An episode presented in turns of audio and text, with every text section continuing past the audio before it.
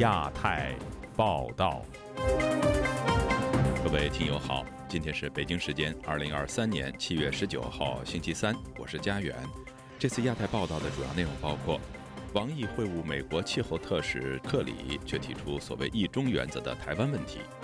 浙江省第一季度火化数量大幅增加，但官方随后删除数据，引发网民热议。美国议员针对新疆强迫劳动提案，要求对帮凶企业和个人实施二级制裁。中国外长秦刚下落不明，谁欠民众一个交代呢？长江存储 CEO 言论曝光，凸显中国芯片产业的困境。接下来就请听这次节目的详细内容。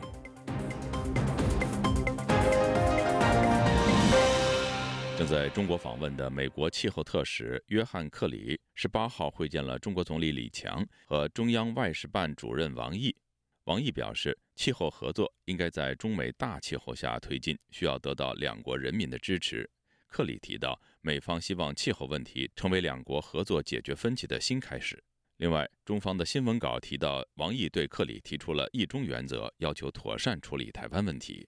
今天，本台记者夏小华发自台北的报道。中国国务院总理李强十号会见美国气候特使克里的时候，提到希望中美继续秉持合作精神，尊重彼此核心关切，通过充分沟通求同存异。李强表示，当前这个全球应对气变问题啊，面临了很大的呃一些挑战，需要我们包括中美在内的全球各国加强协作，形成共识。中方新闻稿指出，李强认为要践行多边主义，要承担各自责任。发达国家应该带头减排，尽早兑现资金承诺；发展中国家要做出力能所及的贡献，要共享科技成果。发达国家应该给予发展中国家更多技术支持。克里提到，拜登总统重视与中国国家主席习近平的关系，致力稳定美中关系，并致力共同努力为世界带来重大的改变。美方希望气候问题成为两国合作解决分歧的新开始。台湾国防安全研究院助理研究员钟志东接受自由亚洲电台采访指出，一个月内，美国国务卿布林肯、财政部长耶伦、气候特使克里三名高官接连访中，一个巴掌拍不响，美中都有意改善关系。布林肯访中就达成了五项同意事项。包括推动对话交流，保持高层交往。钟志东认为，非传统安全的软议题是美中重启关系很适切的切入点。硬议题现阶段先搁置。Hard issue 上面来讲，好像在台海、像南海，还有像俄乌战争，大家有不同的立场，看来也不太可能会短期之间会会有所妥协的东西。在谈的就变成就变成各说各话，这也不好嘛。再反而就是说，在像气候变迁，还有像人文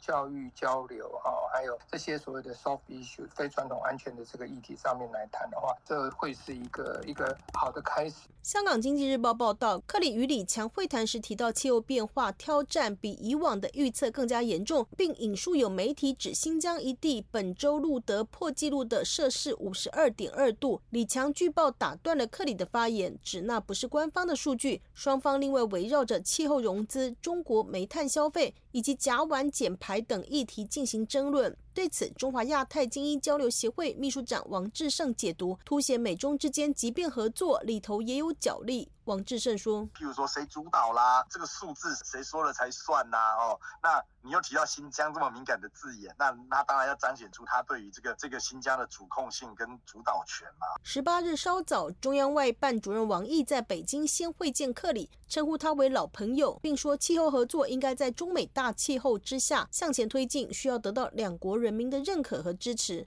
中方释出的新闻稿显示，王毅会中提到，希望美方奉行理性、务实、积极的对华政策，继续坚持一个中国原则，妥善处理台湾问题。王志胜指出，这会让外界认为，对北京来讲，他没有真心诚意跟美国在各个议题上合作。作为一个负责任的大国，距离还是很遥远。只要是见缝插针，看到任何场合都要像像念经一遍，都要都要像宣誓一样，都要拿出来宣誓一次，这样子，就变成是制式反应。自由亚洲电台记者谢小华台北报道：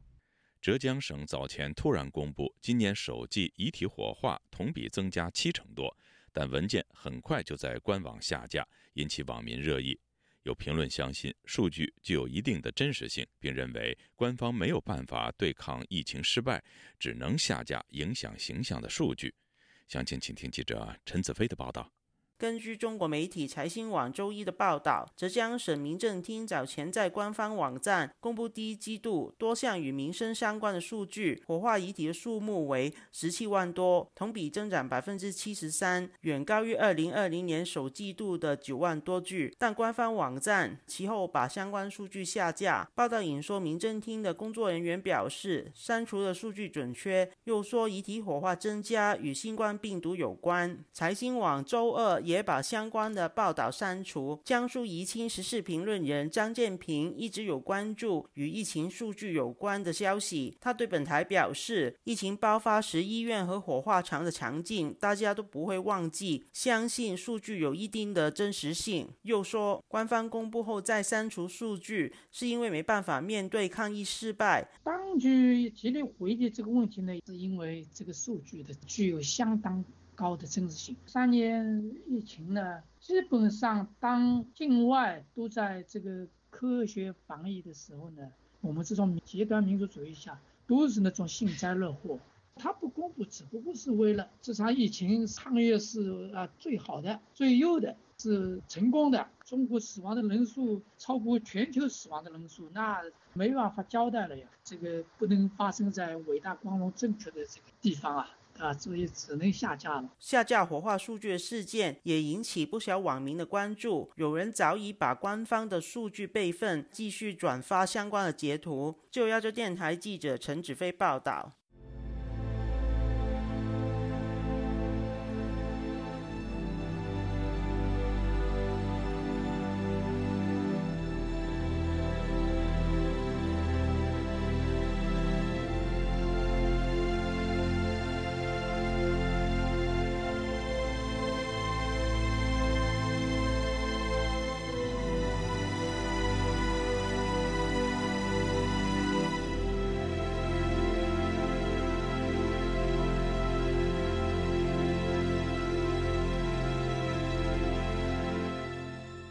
位美国参众议员星期二向国会提案，呼吁对支持和协助中国当局侵犯维吾尔和其他少数族群人权的个体以及实体实施二级制裁。以下是本台记者经纬的报道。美国共和党籍参议员马克·卢比奥及共和党籍众议员吉姆·班克斯十八日向新一届国会重新引入制裁奴隶劳工支持者法案，以期在更大程度上对侵犯涉及维吾尔人权的帮凶实施制裁。卢比奥参议员表示，目前美国的一系列法律工具已授权对涉及支持中国当局在新疆侵犯维吾尔及其他少数族群人权的个人及实体实施制裁。然而，与这些受制裁实体开展业务的外国公司仍可以进入美国金融体系。本台获得的草案显示，针对涉及因侵犯维吾尔人权行为，包括强制劳动、使用奴工等已受到制裁的实体，任何外国实体和个人如与之合作或提供支持，该法案将授权美国政府部门对其实施二级制裁。卢比奥参议员在声明中强调，必须采取进一步的行动，追究那些从维吾尔强迫劳动中获益的个人及实体的责任。不仅中国的种族灭绝政权应该为他们所犯下的罪行负责，而且从这些暴行中获利的那些公司也应被追究责任。据悉，班克斯众议员也将在美国众议院提出相关配套立法。班克斯众议员在声明中批评美国政府的相关制裁措施进展缓慢。白宫尚未根据2020年5月国会通过的维吾尔人权政策法指控任何一家公司。这就是为什么我和卢比奥参议员提出更强有力的法案，以敦促政府惩罚那些从新疆获利并支持中共在新疆进行种族灭绝的公司。本台曾报道，二零年五月，维吾尔人权政策法经美国国会通过后，由美国时任总统特朗普签字并正式立法。该法授权美国政府利用各方资源，应对中国当局在新疆侵犯人权的行为。此外，防止强迫维吾尔劳动法也于二一年十二月正式生效。今年五月，美国跨党派参议员提出维吾尔种族灭绝问责和制裁法案，进一步强化了此前的法律工具。长期关注中国人权状况的卢比奥参议员是上述三部法案的发起人之一，他也是受到中国政府制裁的美国重量级议员。上周，多位议员公开批评美国政府在对华政策上将人权与贸易脱钩，为北京增强威胁民主自由的能力铺平了道路。卢比奥告诉本台，从他推动防止强迫维吾尔劳动法的立法经验可以看出，如果侵犯人权甚至种族灭绝意味着商业利益最大化，那么即使是美国企业也有可能对此视而不见。卢比奥强调，跨国公司现在必须做出选择：是与新疆生产建设兵团及其他受制裁的实体合作，还是继续在美国的金融体系中运行。自由亚洲电台记者金伟独家报道。中国外交部长秦刚。继续处于失踪状态，中国官方仍没有明确的消息，外界对此充满了猜疑。有观察人士认为，中国政府不肯发布有关秦刚的消息有政治用意。以下是本台记者王允的报道：对于秦刚的失踪，中国官方至今为止没有任何明确的消息。作为世界第二大经济体的中国，其外交部长失踪超过三周，中国政府似乎没有觉得有必要解释什么。身在美国新泽西州的海外政论杂志《中国战略分析》杂志社社长李伟东分析说：“我本来就不透明，那我某些事儿我不想说，我就不说。你们愿意着急就着急去，这个与我无关。我该干什么事儿干什么事儿。哪天这个有有有什么问题，这个有什么状况出来，我宣布一下就完了。”他强调，这种保密的做法是集权政府一贯的神秘作风。现居纽约的原中共中央党校校刊《学习时报》副编审邓玉文则认为，中共高层对秦刚的真实消息秘而不宣，有一定的政治用意。肯定是不能让外界，因为他觉得你外界知道吧，可以一方面会觉得这个所谓的高层不团结啊，或者会其他的问；另一方面呢，呃，会被认为所谓被认为被其他有敌意的国家所会会利用啊。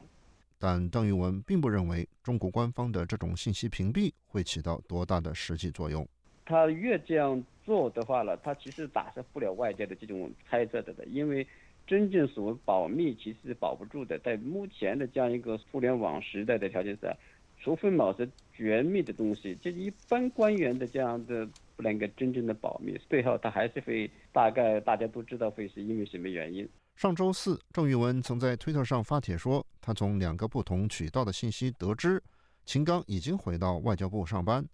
但当记者今天追问这一消息时，邓玉文说他没有得到进一步的确认。目前，秦刚已经恢复工作的消息还没有其他渠道的证实。外界对秦刚动向的猜测，似乎从一开始就集中在他与凤凰卫视主持人傅小田的所谓情人关系。但外界似乎并没有可以直接证明这种情人关系的资料。至于已婚的秦刚可能因为这一情人关系而被惩治的猜测，时事评论人冯胜平认为不太可能，不是太可信。因为中共为了生活问题处理的几乎就没有找找不到先例，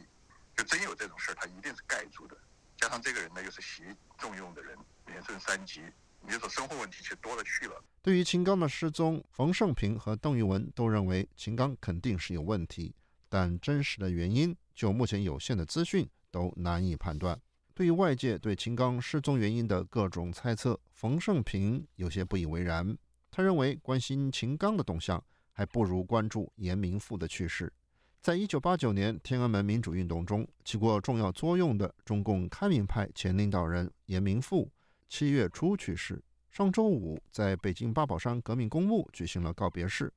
冯胜平从参加告别式的人得到消息说，在告别式上，习近平送了花圈。北京独立媒体人高瑜也在推特上透露了这一消息。冯胜平认为，这可能象征着六四以后真的有被重评的可能。自由亚洲电台王允华盛顿报道。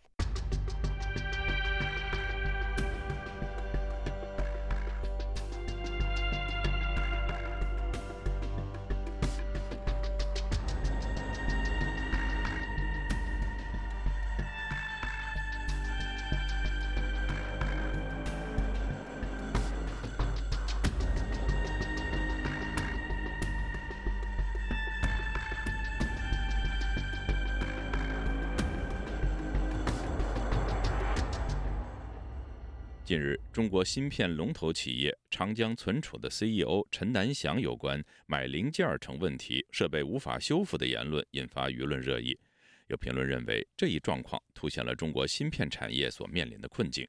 以下是本台记者夏小华发自台北的报道。被美国列入黑名单的长江存储其董事长兼代理 CEO 陈南祥，上个月底在上海二零二三中国国际半导体展发表全球化促进半导体产业良性发展演讲时指出，他赞同台积电创始人张忠谋说全球化已死，也认为半导体正经历在全球化的新阶段，各国都追求把控产业链，使芯片本地制造。陈南祥认为，全球半导体产业将进入动荡而且无序的一个时刻，这是陈南祥。上任后首次公开发表重要演讲，他说：“就长江存储来讲，依法合规买回来的设备连零件也拿不到，可以设一个时间下，把设备在新的条件下回购，这样才公平。”多个微博引述陈南祥炮轰美国禁用光刻机配件，长江存储连零件都拿不到，国产替代连退路都没有，还说现在长江存储的问题不是买不到芯片的先进设备，而是以前设备零件都买不到，设备几乎无法修复，仿佛变成了畸形摆设。台湾经济研究院产经资料库总监刘佩珍接受自由亚洲电台采访指出，他的一个发言也是反映了现在中国这些业者在面临着一波波这个美国对中国半导体管制不断的升级之下，现实生产上所遭遇到的一个窘境。刘佩珍提到，美国、欧洲和日本掌握全球八成以上的设备生产，何况在关键设备，美国联手荷兰、日本管控供应链，七八月开始实施，中国盟友则很难提出这些援助。台湾国防安全研究院助理研究员王秀文接受自由亚洲电台采访指出，美中贸易战自二零一八年三月爆发，长江存储应该向华为及早应应。王秀文说。那他现在讲出来，我觉得一方面他是觉得就是在叫说他们等于买了一堆大型的废五金放在那边，以后坏了就没用啊。然后另一方面他也是在希望说，那中国就是要搞快能够自主。去年十二月十五号，美国商务部将长江存储、寒武纪等三十六家中国科技公司列入实体清单。美国企业需要获得许可，才能够向中国客户出口美国技术。不少网民指出，陈南祥的言论引起展会现场的哗然与震撼，各界专家纷纷表示，这是目前关于芯片问题最真实的报道，揭示中国半导体业遭到美国制裁，被逼入绝境，面临挑战。人们开始反思中国半导体产业的依赖性和薄弱的环节。但也有网民质疑陈南祥的发言是为了争取更多的科研补贴，而一些网民则认为陈南祥的原意在让全世界看到西方破坏全球和诚信。更有网民认为，陈南祥的演讲传递中国芯片产业突破的信息。对此，王秀文认为，中国小粉红的心态像是精神胜利法，嘴上不认输，但投资的钱收不回来了。更甚者是欺骗中国股民，买股票当韭菜。王秀文说，全球化在中美吵架之后，逐步分为半球化。王秀文指出，韩国靠向美国得利，中国制裁美光之后，美光也移往他国，印度、越南、墨西哥的地位越来越重要。台湾当年就是因为美国对日本制裁，移出日本。自由亚洲电台记者谢小华台北报道。中国龙头地产开发商中国恒大公布迟来的业绩报告，两年净亏损超过八千亿元人民币。负债总额高达二点四万亿，震惊网民。恒大的超级负债再次成为热门话题。有评论表示，恒大事件凸显忽视传统规则、依靠高杠杆、高债务发展的模式出了问题。相信会有更多的恒大浮出水面。以下是记者陈子飞的报道。中国恒大集团周一深夜连发多个公告，包括迟来的2021和2022年的业绩，披露集团两年净亏损超过八千亿人民币。恒大目前的现金流只有四十三亿，总负债从二零二一年的两万五千多亿元人民币降至去年底的两万四千多亿元人民币，巨额亏损和负债打破香港上市公司的记录，同时也引起中国网民的热烈讨论。恒大负债再度成为博主们的主要话题。两年负债二点四万亿，向大家展示了一天亏十几个亿是怎样的体验。以后别再说他负债两万亿了，说少了。而这些钱到底要怎么还？现在恒大可能还不知道啊。恒大深夜重磅，迟到两年的财务报表，炸裂程度已经不是暴雷级别，而是核爆级别。看了这份报告，恐怕不是许老板睡不着，而是债主和业主们更要睡不着了。香港中文大学亚太工商研究所名誉教研学李教波表示，翻查恒大公开的记录，导致公司负债和规选严重的主要因素，除了董事局一言堂的管理有问题，房地产企业过度依赖高债务发展也是问题所在。即係龍頭嘅一個嘅房地產發展商搞成咁啊，主要從龍頭房地產發展商變成現在的模樣，最主要是管理不善，也反映中國的房地產商用高負債模式發展出了問題。現在的情況是一百元做資本計算，恒大負債高達一千元，錢從何來呢？從銀行來會影響銀行穩定，不是說槓桿不好，合理的槓桿能提供發展機遇。高债务发展模式能刺激经济增长，但债也是要还。传统智慧不能忽略，房地产的高债务发展模式，过高的杠杆导致车毁人亡。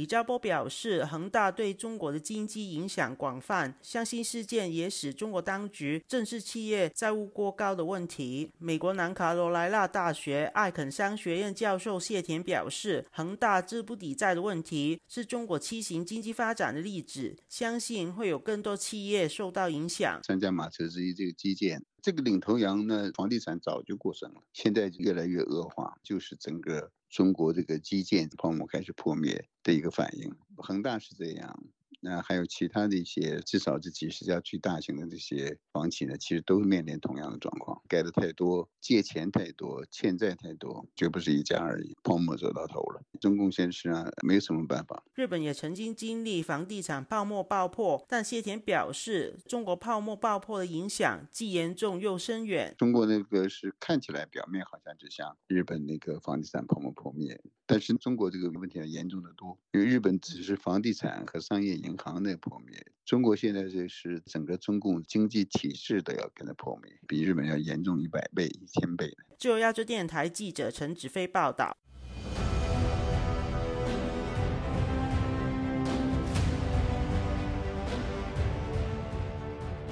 美国人权组织公民力量创办人杨建立近日受意大利参议员朱利奥的邀請，将于本周三出席在意大利参议院举行的会议，对中国的一带一路倡议在意大利的项目进行评估，帮助意大利决定明年是否与中国续签相关项目。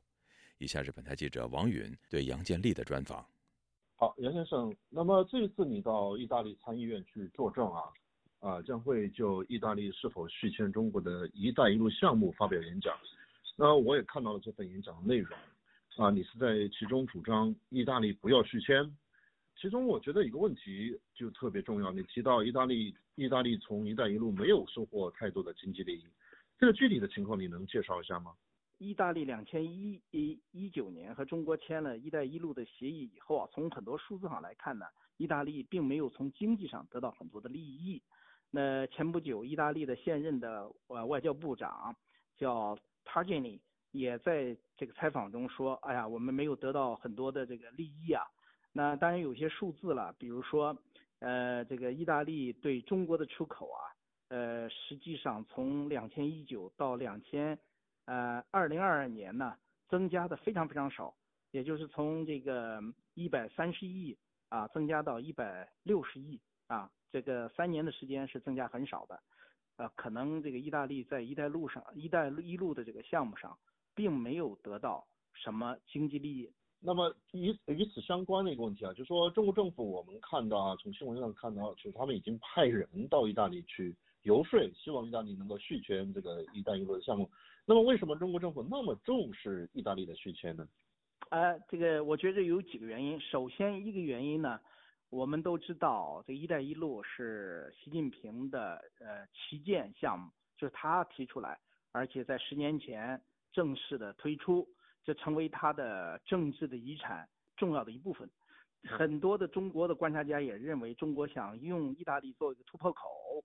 能够深入到欧洲去。啊，那深入到欧洲去的重要意义在哪里呢？因为，嗯，中国如果是在地缘政治上想获得更大的利益和更大的影响力的话，它首先要瓦解美国和西欧的这个跨大西洋的這個联盟。如果这个跨大西洋联盟非常紧密的团结一起的话，那么中国可能几乎没什么机会，而意大利成为一个重要的突破口。那么对这样一个难以解决的经济和政治问题，啊，你却提出了一个经济北约的主张，这也是你在这次演讲当中，呃，提出的一个重要的主张啊。那当然之前我们也看到你在呃就推广这样的观念。那么你能否几句话简单介绍一下这个经济北约的核心概念是什么？好，这个因为中国啊啊成为呃这个经济的超级大国，那么它的政治制度呢没有发生改变，所以它在价值观念上和很多的民主国家，那民主国家大部分都是一个发达国家，啊产生了这个价值上的冲突。而最近十几年来，中国政府越来越多的使用经济的力量，啊进行这个胁迫。当这民主国家如果和呃，中国发生这个价值的冲突的时候，而中国基本上是要用经济力量进行胁迫，这时候怎么办？那就是要靠集体的力量。所以这就是啊，经济北约的概念，就是大家以价值为基础，建立一个啊集体防御的这么一个经济联盟。当中国在经济上对一个国家进行这个惩罚和胁迫的时候，大家要视作是对自己的这个经济上的一个胁迫。和攻击，那么一起来进行集体防卫。一个重点就是说，要是价值冲突而产生的这种经济上的啊胁迫，关键的是要让民主国家有坚持自己民主原则的一种经济的力量。好的，好，感谢您接受我们的采访。以上是本台记者王允对美国人权组织公民力量创办人杨建立即将在意大利参议院做有关中国“一带一路”项目演讲所做的专访。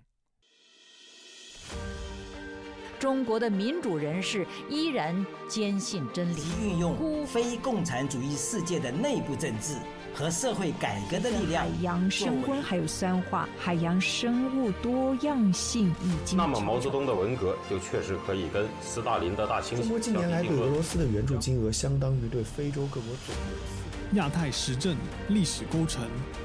异议者见地，弱势者心声。兼听则明，听自由亚洲电台播客，了解中国多一点。苹果、谷歌及 Spotify 等各大平台均可订阅，免费收听。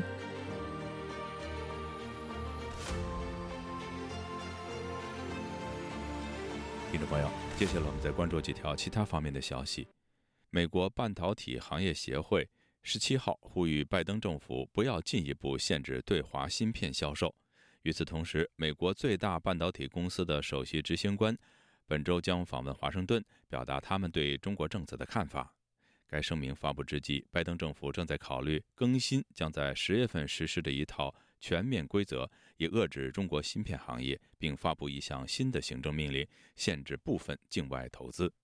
路透社日前报道说，英特尔公司和高通公司首席执行官正计划与拜登政府官员会面，讨论他们对中国政策的看法。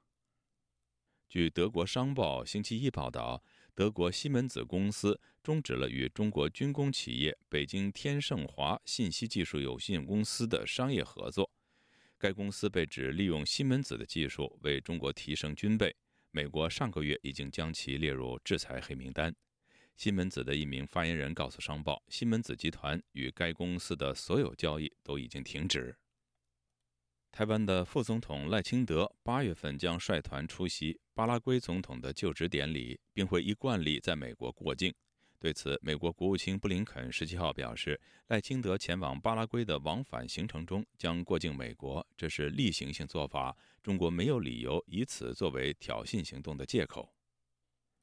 美国《华尔街日报》日前发文，从多个方面透视中国经济的严峻形势。文章说，虽然中国今年报告的经济增长总体上稳健，但在许多中国人看来，感觉更像是经济陷入了衰退。